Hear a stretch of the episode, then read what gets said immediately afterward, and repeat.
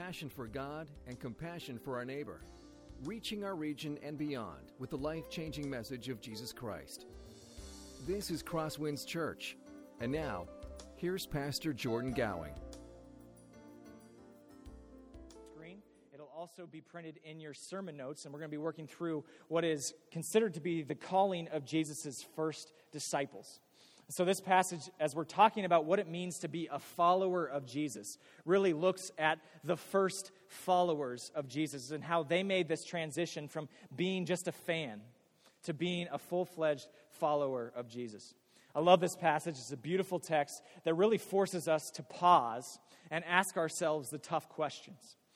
It forces us to ask the questions of ourselves of am I actually a follower of Jesus or am I just a fan of everything that he does.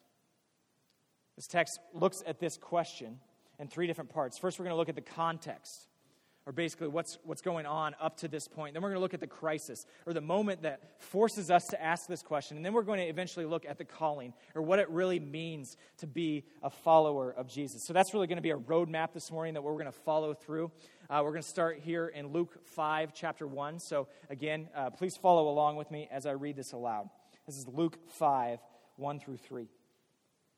On one occasion, while the crowds was, were pressing in on him to hear the word of God, he was standing by the lake of Gennesaret. And he saw two boats by the lake, but the fishermen had gone out from them and were washing their nets. And getting into one of the boats, which was Simon's, he asked him to put out a little from the land, and he sat down and taught the people from the boat.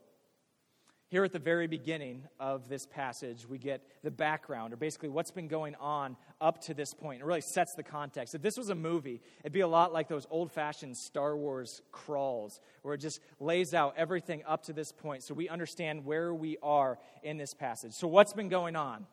Well, first, we see that this takes place at the beginning of Jesus' ministry. Jesus, at this point, has begun, begun to preach. He's actually started to draw crowds in. We see that Jesus has begun to perform miracles, and people are amazed by that, but he hasn't called any disciples yet. The disciples are right now uh, basically still doing what they had been doing before Jesus called them. Jesus is a bit of an enigma at this point. People are drawn to him because he's so mysterious. He has this magnetic personality. And so crowds are coming rushing in to see him from everywhere. Second, we also see, if you look at the first three, verse, or three words here, uh, Luke starts by saying, on one occasion. Basically, what Luke is telling us is that this is a story that starts just like any other typical day in Jesus' life. It was pretty normal for Jesus to be out in the countryside just walking, and then a large crowd would come out of nowhere, would flock around him, and would want to hear him preach and hopefully catch a few miracles. This is not any different than a typical day for Jesus. You see, Jesus never had a shortage of fans. People loved being around Jesus. Jesus had this magnetic personality that people just felt comfortable being around him. They wanted enough of Jesus for their own salvation, but at the same time, they didn't want enough of Jesus to actually change who they were. They were amazed at who this Jesus was. They couldn't really get enough of Jesus. This might sound a little bit irreverent, but it's almost like Jesus was a rare exotic animal in the zoo, and people would come from all over the, the countryside to see this person who they had never seen anything like it before. A lot of fans, but not a lot of followers. As long as Jesus was remaining loving, as long as Jesus was proclaiming the, the love of God without demanding a change, without demanding more of them, they were going to be there. Sounds a lot like today, doesn't it? Sure, the people might not show up in the churches in droves, but we have plenty of people who like the idea of Jesus, who like being a fan of Jesus. Several years ago, while I was in college, there was one year where a friend of, I, a friend of mine and me, we got thrown in charge of being the leaders of our student section for the basketball team. And so we were the really crazy people who stood in the front, uh, dressed up in costumes, who painted our faces and our chests, who wore jerseys and all that kind of stuff, and got everyone else really excited for the basketball team. I was the biggest fan of our basketball team, but at the end of the day, I was just a fan. I never showed up for practice. The coach never called my number, which was good, frankly, for everyone who was involved. I may have made t shirts, but I had never shed my own sweat and blood for this team. I may have been a big fan, but at the end of the day, I was just a fan. And being a fan is a relatively low commitment. Same thing can be said about our relationship with the Lord. We may be the biggest fans of Jesus on earth. We may show up for church every single Sunday excited to meet with him. We may have the largest Bible around. We may have the giant K Love bumper sticker on the back of our cars. But at the end of the day, are we just fans of Jesus? Or is our faith costing us? Are we sitting on the sidelines saying, Yay, Jesus? Or are we in the game where our faith actually cost us? And here the very beginning of our text, before we get really into the meat of it, we have to ask ourselves the tough question that we have to be gut wrenchingly honest with ourselves and say, Am I just a fan of Jesus? In his book, Not a Fan, this one pastor named Kyle Idleman uh, goes through different questions that we can ask ourselves to, to figure out whether we are a fan or a follower of Jesus. And he, he gives us several of these. I just want to read four of them real quick. The first question that he gives us to ask whether we are a fan or a follower of Jesus is Have I made a decision for Christ or am I committed to Christ? In other words, have I made a one time decision that Jesus is going to be the, the thing that's going to get me out of hell? Or have I decided to commit my entire life to following Jesus? Second question he asks us is Do I know about Jesus or do I know Jesus? In the same way, I know about plenty of people. I know about LeBron James, but I don't know LeBron James in the same way that I know my wife. Do we know facts about Jesus or do we actually know and have a relationship with him? Third, is Jesus one of many, or is he our one and only? Do we just take Jesus and do we throw him on to everything else that we have in our lives? Or do we say, Jesus, you are the most important thing in my life, and I'm going to submit everything else under your control? And the fourth question that, that he asks us to, to answer for ourselves is this Are we focused on the outside or on the inside? Am I focused only on having the appearance of being holy? Or is God at work in my own heart? These are the questions that we have to ask ourselves that begin to help us wrestle through and try to understand whether we are just followers or that we are just fans or whether that we are followers. And that's the question that we get to right here is that am I seeking Jesus as a fan or as a follower?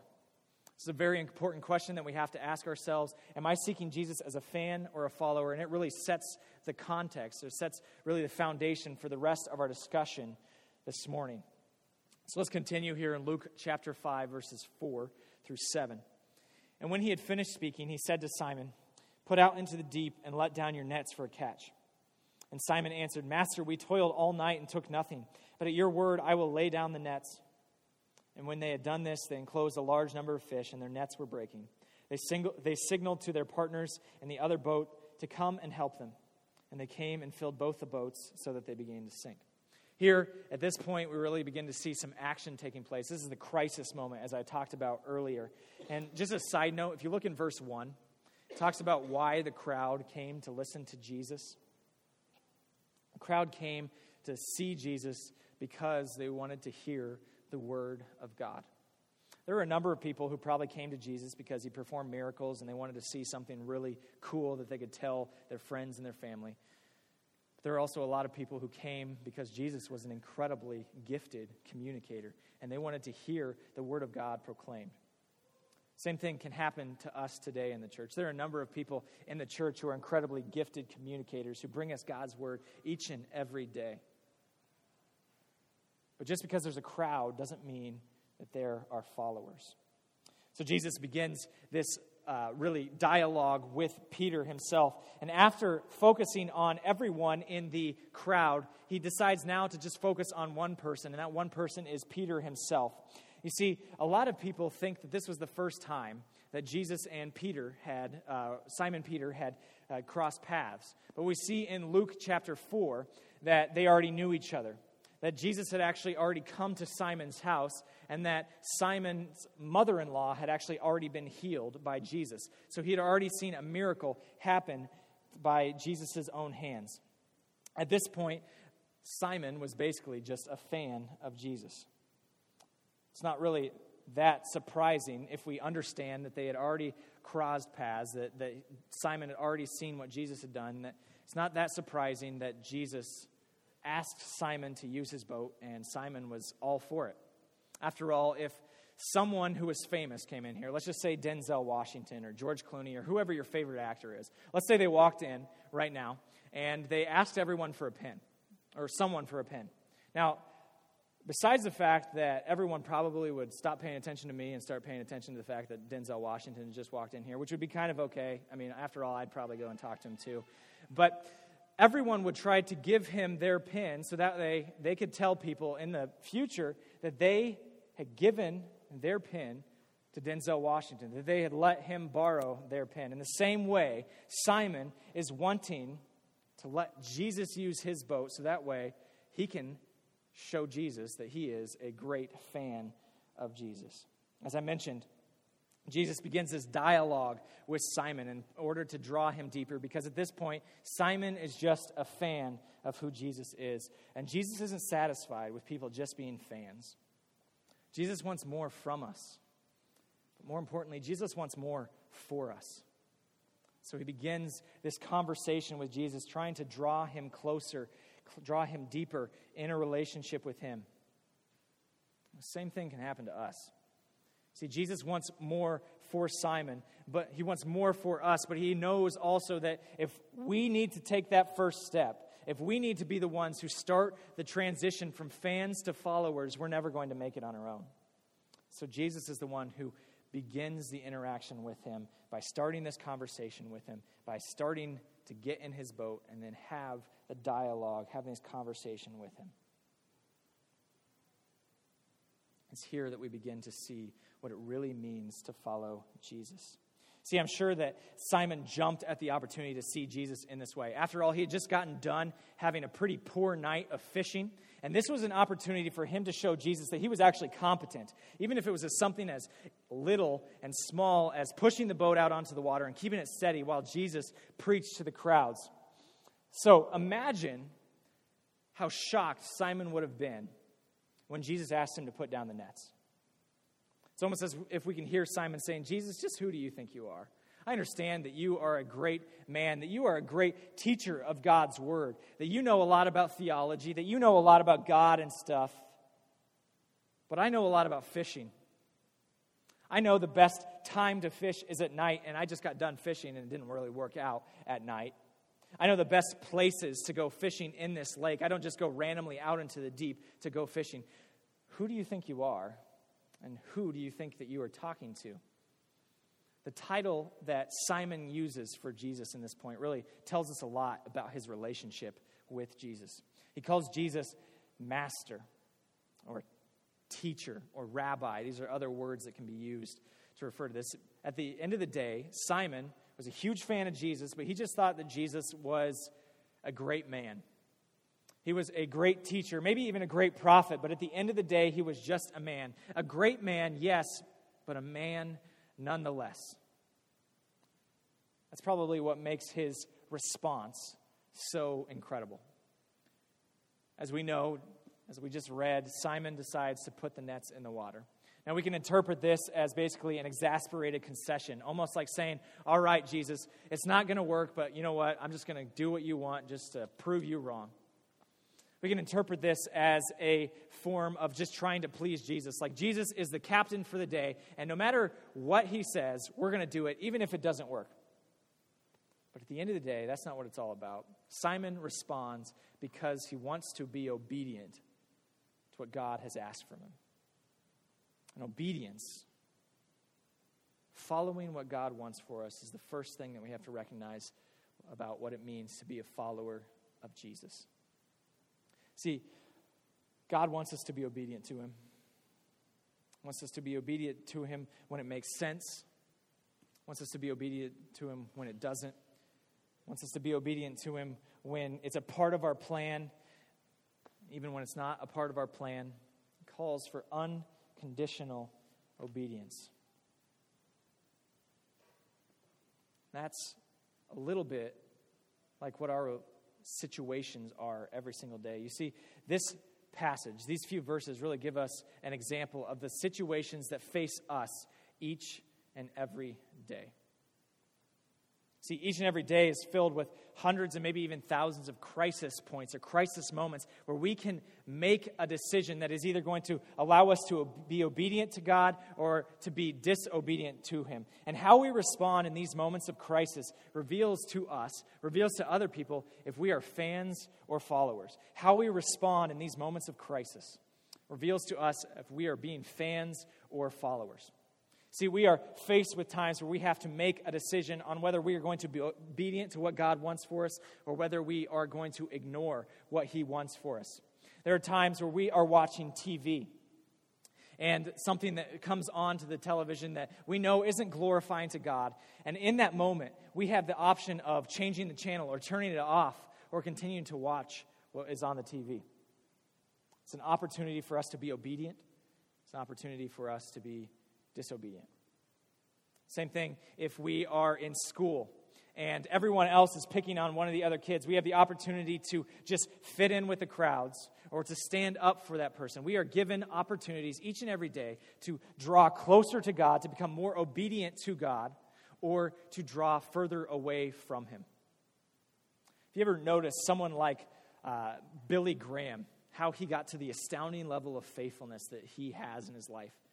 It's because he was faithful and being obedient in each and every day of his life. See, when we decide to become obedient to God, when we are faced with one of these moments and we have to choose between following God or following our own will, if we choose to follow Him, makes following Him easier in the future, becomes an ingrained habit, becomes a part of who we are. It really just becomes momentum and a force of habit. The opposite is true too. If we decide to ignore God, if we decide to go our own way and not be obedient, makes it to be it makes it easier to be disobedient in the future. In scripture it talks a lot about having a hard heart.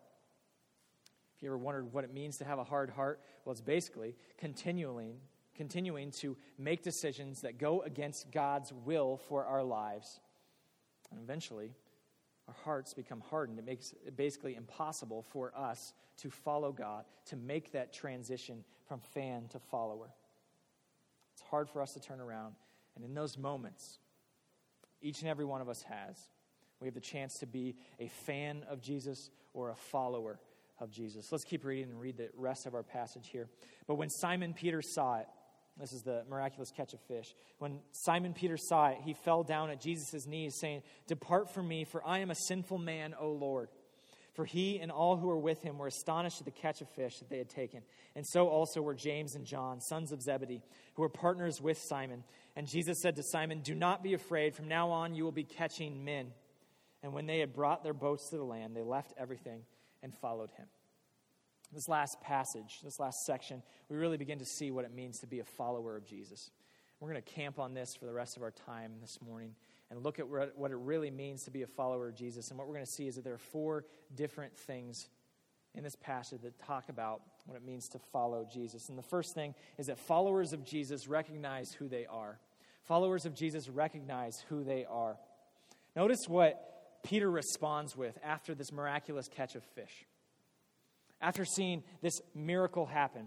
He doesn't say, Wow, Jesus, that was really cool. Can you do that again? He doesn't pull out his phone and say, I'm going to put this on Instagram. He looks at Jesus and he says, Get away from me. Because I'm not worthy to be in your presence. It's the same response the people in the Old Testament had when they were in God's presence. We look at the story of Moses when God was calling him to follow and to lead the people out of Egypt. Moses begins to make excuses and gets really all scared and says, No, God, send someone else because I'm not worthy of doing that.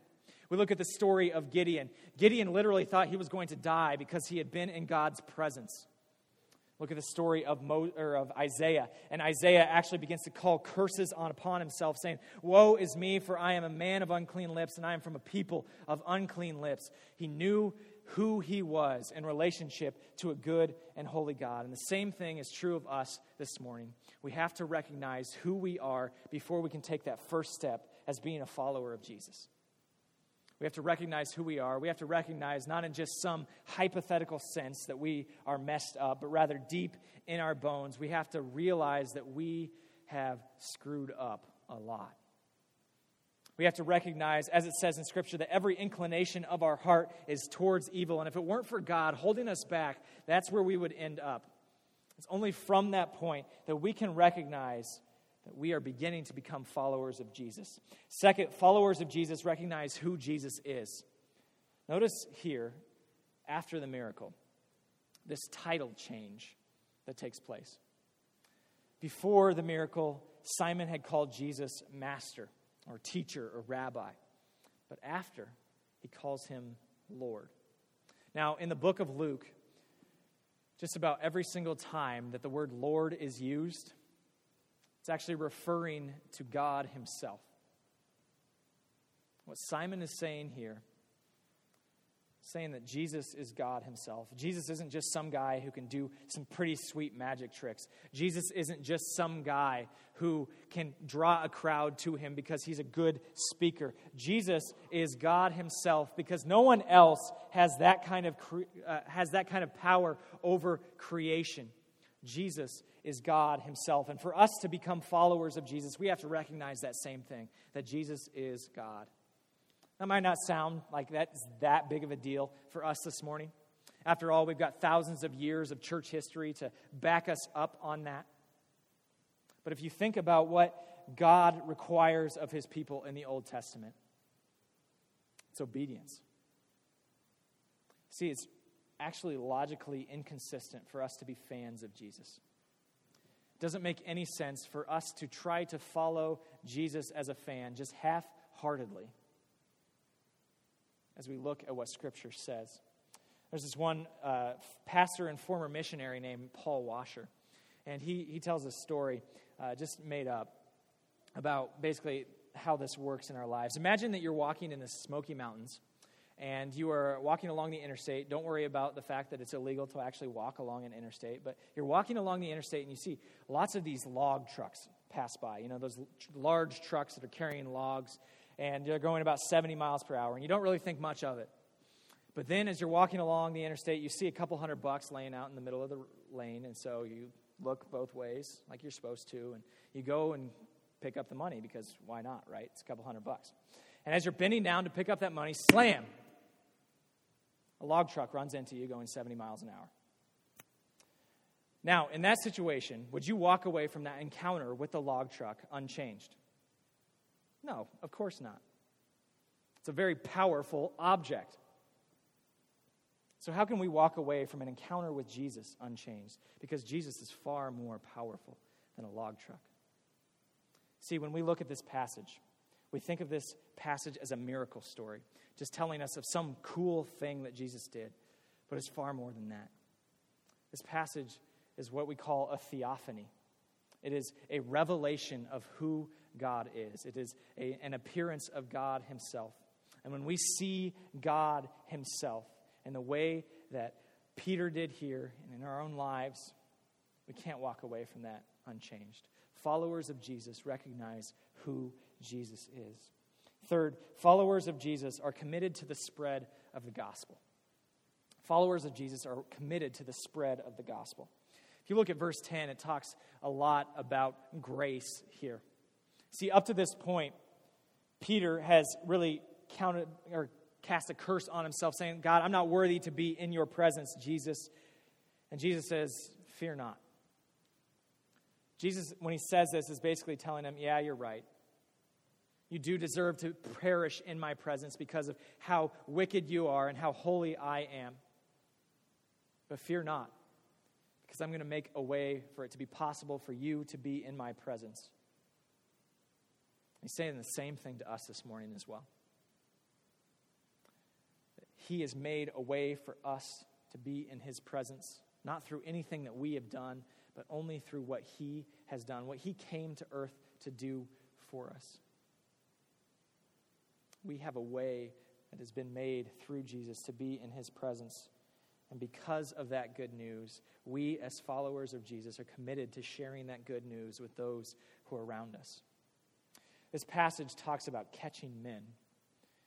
And we know all of the old children's songs about, I will make you fishers of men, all that kind of stuff. But there's a lot of debate that goes on in these passages among uh, scholars.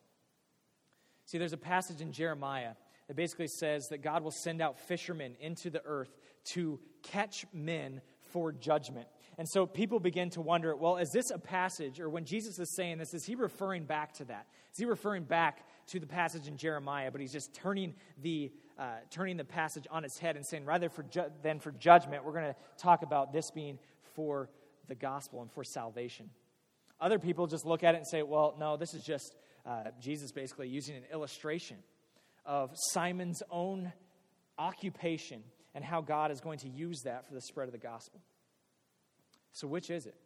Well, I think it's the second one for a couple reasons. First, the gospel is good news. It literally just means good news. And is it really good news for fish to get caught? No, it's not. And second, if this is just an illustration of how we can spread the gospel, it has profound implica- implications for how we connect our faith with our work. Let me explain here.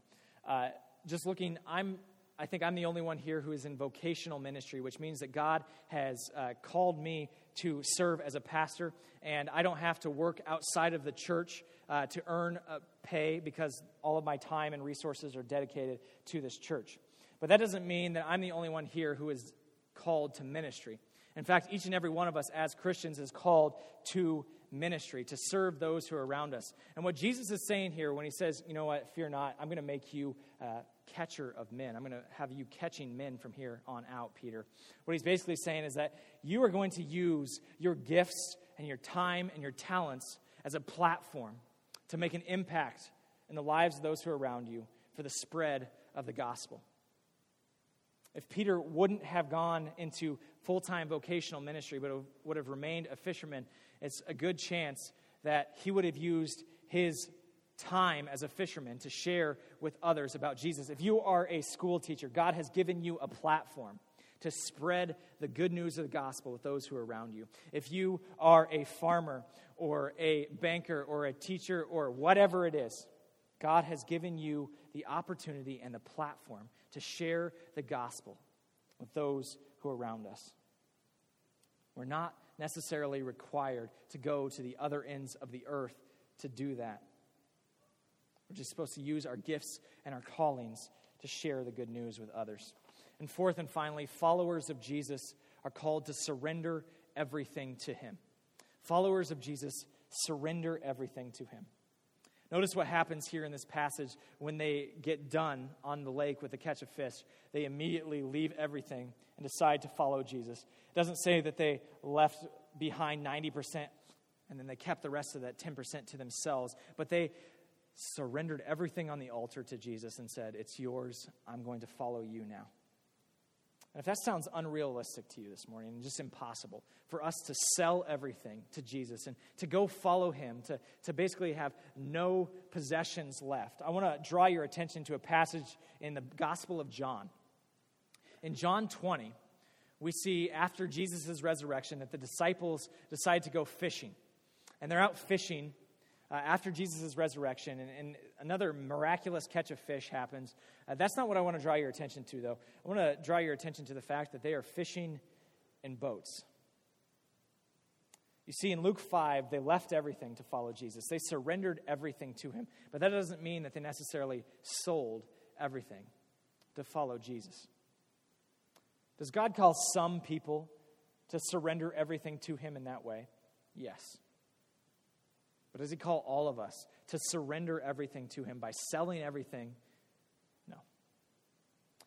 If you've read the book Crazy Love by Francis Chan or the book Radical by David Platt, I love these two books. They are great books that really challenge us in our faith and tell us to basically step up and take our faith seriously. But I'm worried about these books. One of the things that, that scares me about them is that they can have an unintended consequence for us of thinking that we have to get rid of everything to faithfully follow Jesus. That if we aren't selling everything that we have and moving to the middle of Africa and working among the native tribes there, all while getting hunted by radical Islam, then we're not being faithful and surrendering everything to Jesus. But that's not what this passage is saying. It says that we are supposed to surrender everything to Him. And what that looks like for each and every one of us is different. Does that mean that some people are going to sell everything and move to the slums of India? Yes. It doesn't mean that all of us are called to do that. The question that we have to ask ourselves then is what does it mean for us to surrender everything? And what are the areas of our lives that we are not surrendering to Him? For some of us, we might not be surrendering our marriage. We're letting God take care of everything else, but we are going to have our own way in our marriage. Thank you very much. For some of us, it is our work that God can be in charge of every single part of our lives except from the hours of 9 to 5 on Monday through Friday. For some of us, it is the time that we spend in front of the computer screen late at night. I don't know what it is in your life that you need to surrender to Jesus, but I know that He knows, and you probably do too. As Christians, we are called to surrender everything to Him. Also, just want to draw your attention to the immediacy of their decision here to surrender everything. After they get done uh, out on the water, they come in and they just make a beeline for Jesus right away. There isn't a pause. There isn't a time of waiting. They decide to follow Jesus right away. And if you this morning would consider yourself a fan of Jesus, someone who only follows him half heartedly, but you have every intention of following him full heartedly as a follower someday in the future, I would encourage you to follow the example of the disciples here as they follow Jesus. In Hebrews, the writer of Hebrews tells us today, if you hear his voice, do not harden your hearts.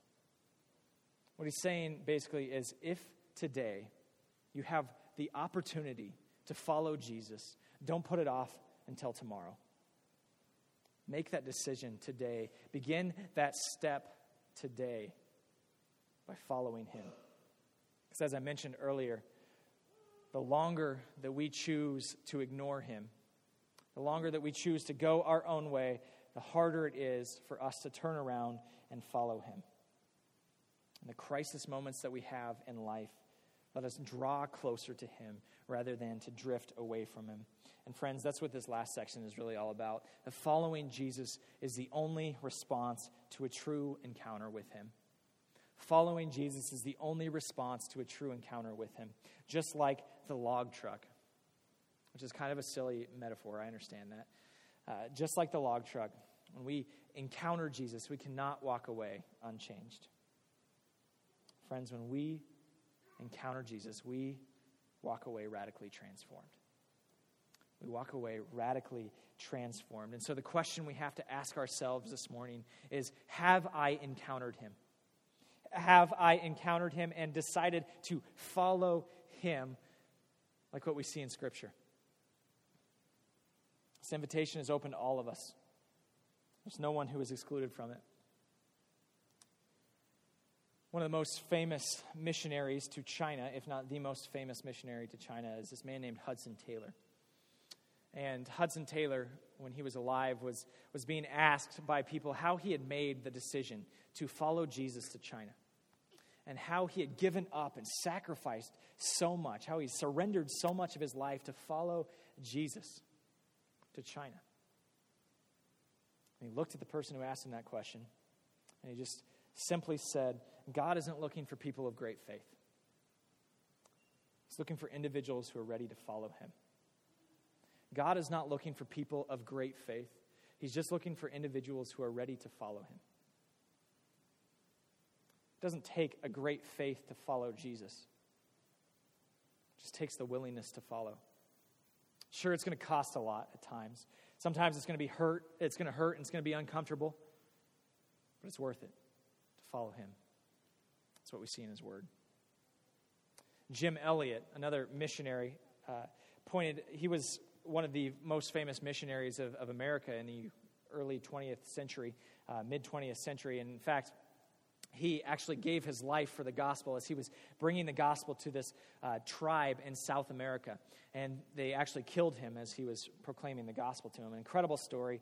Uh, really encourage you guys to, to look up the story of Jim Elliot because this tribe, after they killed him, actually all became Christian and is now one of the most uh, Christian tribes in South America. But he gives us a picture of what it means and what it really looks like to surrender all to Jesus, to sacrifice it all, to go to the ends of the earth, and to lay it all out there. And for God to ask for it all from him. But his brother, Bert Elliot, is a name that we probably haven't heard of before. See, Bert Elliot was just like his brother in that he went to South America to be a missionary. But unlike his brother, who was killed in this incredibly moving story, Bert ministered in South America for 50 plus years. He was a radical follower of Jesus, just like his brother. And during those times, he planted over 170 churches with his wife. And Bert, when he was asked about his brother, described him as a great meteor streaking through the sky. Someone who burned brightly for the gospel, who truly did sacrifice it all in addition to surrendering it all. Friends, odds are most of us are not going to be like Jim Elliot. Most of us are probably going to be like Bert, who are faint stars who consistently, habitually, faithfully rise each night, serving as fathers and husbands, as wives and mothers and our jobs each and every day. The calling that God has for us to follow Him, to surrender everything to Him, is most likely going to be extraordinarily ordinary. That doesn't mean that we shouldn't be willing to go to the ends of the earth. In fact, I pray that God would raise up people, even from this group, who would go to the ends of the earth to serve Him in that way. But God has given us an opportunity and a platform to serve Him exactly where He has us right now. The question we have to ask ourselves is if we are willing to let Him do that. Friends, be a follower of Jesus, not just a fan. Seek Him by sur- surrendering it all to Him. And let Him use you in the positions that you are in to proclaim His name among the nations. Let's pray. God, we thank you so much for the good news of the gospel and how you allow us to take part in the proclamation of your word. And God, I pray that you would help us to make the transition from fan to follower in our own lives so that way we can be more faithful in the areas that you have given us. God, give us the courage to be obedient when you call for obedience. Give us the courage to serve you in all that we do. In Jesus' precious name, amen. This has been a presentation of Crosswinds Church. More of Pastor Jordan's sermons can be found online at crosswinds.tv. Thanks for being with us, and may God continue to enrich your life.